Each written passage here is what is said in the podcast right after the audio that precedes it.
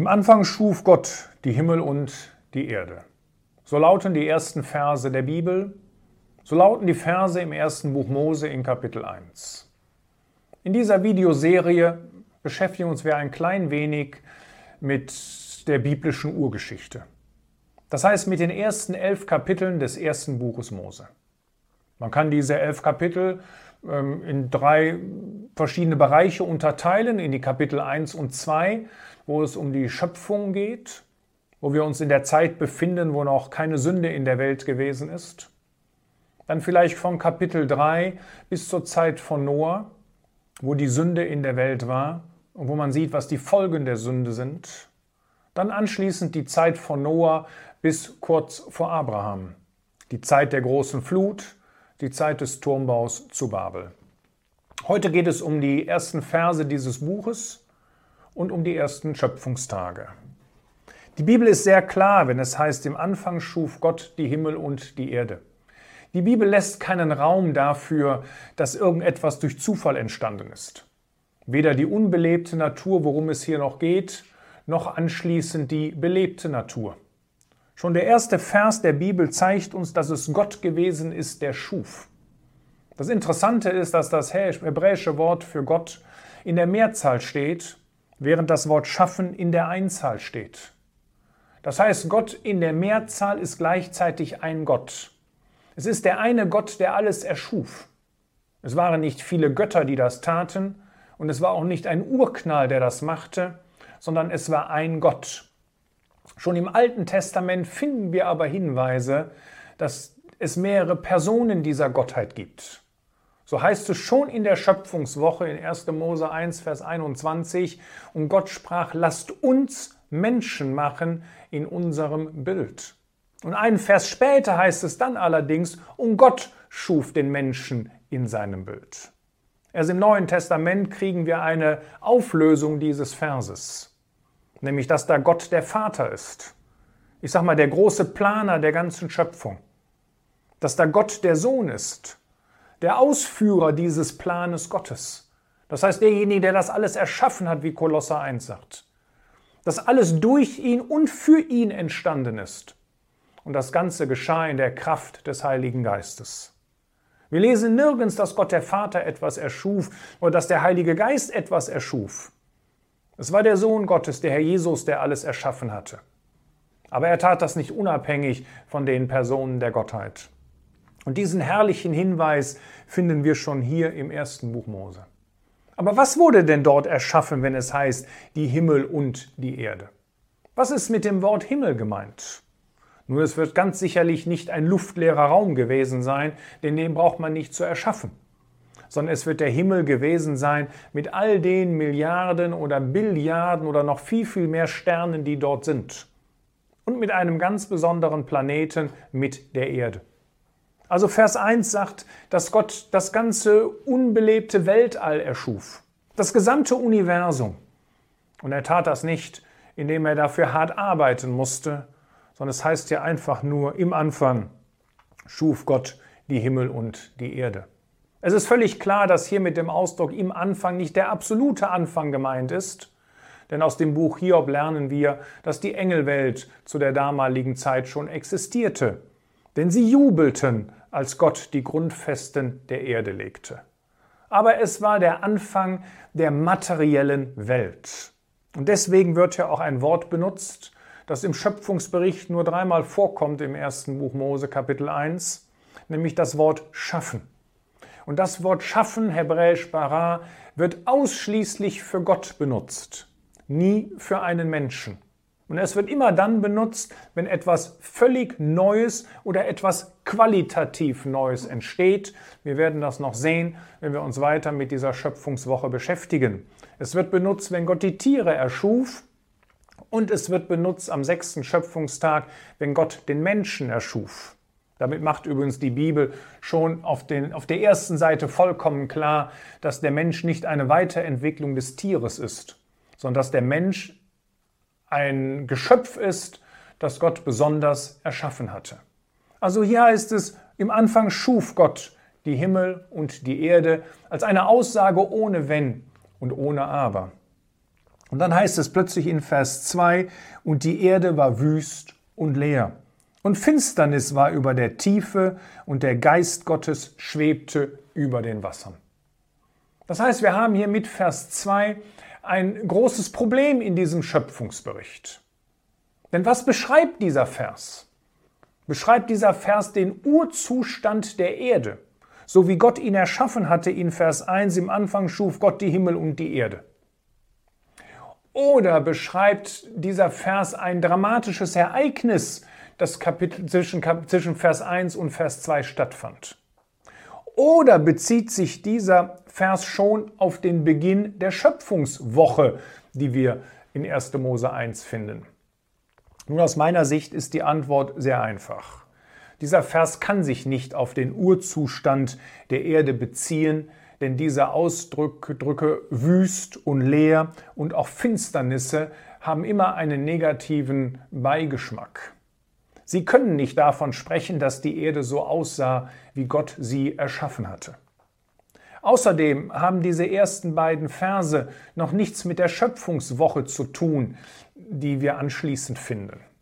Denn diese beiden ersten Verse sind im Hebräischen einer ganz anderen Zeitform geschrieben als der Text, der anschließend folgt. Das heißt, Gott macht völlig klar durch den hebräischen Text, dass diese ersten zwei Verse etwas Besonderes darstellen. Sie stellen sozusagen die Basis für die Schöpfungswoche dar. Aber sie sind nicht der Beginn der Schöpfungswoche. Und darum denke ich, dass zwischen Vers 1 und zwischen Vers 2 ein Ereignis stattgefunden haben musste, das einen Einfluss auf die Erde hatte. Und es gibt eigentlich nur zwei große Ereignisse, die es hätten sein können. Entweder der Fall Satans, das heißt, dass dieser Engelfürst sich gegen Gott erhob und dass er dadurch zu Fall gekommen ist, oder der Sündenfall des Menschen. Nun, wer sich ein klein wenig auskennt mit den ersten Kapiteln des ersten Buches Mose, der weiß, dass der Sündenfall des Menschen in Kapitel 3 beschrieben wird. Also erst nach der Schöpfungswoche. Deswegen kann es, dieses Ereignis kann sich hier nicht auf den Sündenfall des Menschen beziehen. Dann bleibt nur noch ein großes Ereignis übrig und das ist der Fall Satans. Das heißt, zwischen Vers 1 und zwischen Vers 2 fand also ein dramatisches Ereignis statt, das einen Einfluss auf die Erde hatte und dafür sorgte, dass sie wüst und leer wurde und Finsternisse über der Tiefe gewesen ist. Wir lesen das nicht von den anderen Himmelskörpern äh, des Universums, wir lesen das ausschließlich von der Erde. Ich sage nicht, dass zwischen Vers 1 und Vers 2 die Zeitspanne liegt, wo all die Erdschichten mit den Fossilien entstanden sind, die wir heutzutage auf der Erde finden. Es ist völlig klar, und da komme ich in den weiteren Folgen darauf zu sprechen, dass diese erst nach dem Sündenfall entstanden sein können. Hier gibt es noch keinen Tod.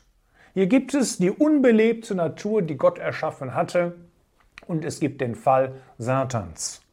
Und dann beginnt ab Vers 3 die Schöpfungswoche. Der erste Tag, den wir dort haben, haben wir von Vers 3 bis Vers 5. Gott spricht. Gott spricht in die Schöpfung hinein. Und dadurch macht der souveräne Schöpfer etwas. Er ruft das Nichtseiende, wie wenn es da wäre, sagt Römer 4, Vers 17. Gott befiehlt Licht und sofort ist Licht da. Und Gott sprach, es werde Licht und es wurde Licht. Und Gott sah das Licht, dass es gut war. Und Gott schied das Licht von der Finsternis. Es geht hier nicht um die Sonne, dass sie in die richtige Position gesetzt wurde zur Erde. Das ist etwas, was wir erst später finden am vierten Schöpfungstag. Es geht hier um ein Licht, wo wir nicht genau wissen, was das für ein Licht ist. Aber es ist ein Licht, das direkt mit Gott verbunden ist. Denn wir lesen in 1. Johannes 1, Vers 5, dass Gott Licht ist und gar keine Finsternis ist in ihm. Es ist irgendein göttliches, irgendein diffuses Licht, worum es hier geht. Aber Gott sah, dass es gut war und auch die Trennung von Licht und Finsternis. Und sofort haben wir hier die erste Zeitrechnung der Bibel. Lange bevor die Sonne schien. Und das zeigt uns übrigens, dass die Erde tatsächlich eine Kugel gewesen sein muss. Denn wir haben dort eine Lichtquelle im Universum. Und wenn man auf der Erde steht und man sieht diese Lichtquelle, dann ist es Tag. Und wenn die Erde sich jetzt rotiert und die Lichtquelle ist nicht mehr zu sehen, dann nennen wir es Nacht. Und so haben wir die erste Zeitrechnung und Gott nannte das Licht Tag und die Finsternis nannte er Nacht und es wurde Abend und es wurde Morgen erster Tag. Und danach kommt der zweite Tag und bei dem zweiten Tag wird überhaupt nichts Neues erschaffen. Das Kennzeichen des zweiten Tages ist Trennung. Die gesamte Erde, sagen uns die Verse 6 bis 8, waren unter Wasser. Sie waren von einer Wassermasse bedeckt. Und dann befiel Gott einfach, dass zwischen diesen Wassermassen eine Trennung stattfinden soll. Dabei soll eine Hälfte der Wassermassen emporgehoben werden, während der andere Teil auf der Erde verbleiben soll. Dazwischen befindet sich dann die Ausdehnung, sozusagen die Atmosphäre. Mehr geschieht an diesem zweiten Schöpfungstag nicht. Und deswegen ist das der einzige Schöpfungstag, wo wir auch nicht lesen, dass Gott sagte und siehe, es war gut. Denn das, was dort am zweiten Schöpfungstag geschieht, ist noch nicht abgeschlossen. Die Abschließung dessen finden wir erst am dritten Schöpfungstag. Es kann übrigens sein, dass nur schon mal als ein Hinweis, dass diese Wassermasse, die emporgehoben ist, dieser Wassergürtel, dass das der Wassergürtel ist, der während der Sinnflut abregnete. Aber mehr dazu, wenn wir bei diesem Thema sind. Der dritte Tag ist eine Fortsetzung des zweiten Tags. Der dritte Tag wird uns in den Versen 9 bis 13 beschrieben. Und an diesem dritten Tag geschehen zwei Dinge.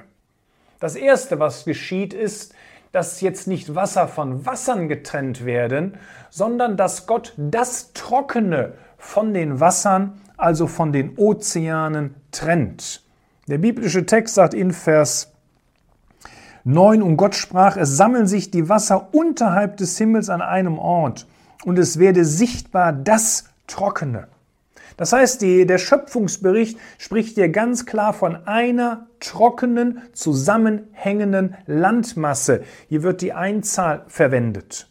Heute ist das nicht mehr so. Niemand wird trockenen Fußes nach Australien laufen können oder, nach, oder zum amerikanischen Kontinent. Es gibt eben Ereignisse, die statt nachher stattgefunden haben, wahrscheinlich während der Zeit der Sintflut oder danach, dass dieser eine Urkontinent auseinanderbrach in verschiedene äh, Kontinente oder Landmassen, die dann zum Teil aneinander gestoßen sind, wodurch die Faltengebirge entstanden. Aber hier zunächst einmal haben wir nur diese eine Landmasse. Und diese eine Landmasse hat Gott bereitet, um dort Leben zu setzen. Eigentlich hat Gott nicht nur diese eine Landmasse bereitet, sondern hier am dritten Tag war eigentlich jeder Raum für das Leben erschaffen. Die Atmosphäre war da, die Ausdehnung zwischen diesen beiden Wassermassen für die Vögel. Das Wasser war da, die Meere für die Wassertiere und die Erde für die Pflanzen, für die Landtiere und den Menschen.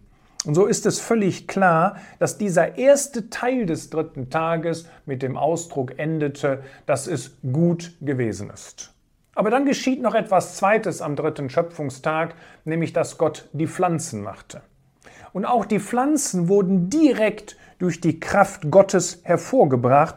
Gott spricht hier einfach nur, und Gott sprach, die Erde lasse Gras hervorsprossen, Kraut das Samen hervorbringe, Fruchtbäume die Frucht trage nach ihrer Art, in der ihr Same sei, auf der Erde. Und es wurde so. Das heißt, Gott sprach einfach nur, Gott gab einen Befehl. Und dann sprossen die Pflanze aus, die Pflanzen aus dem Erdboden hervor.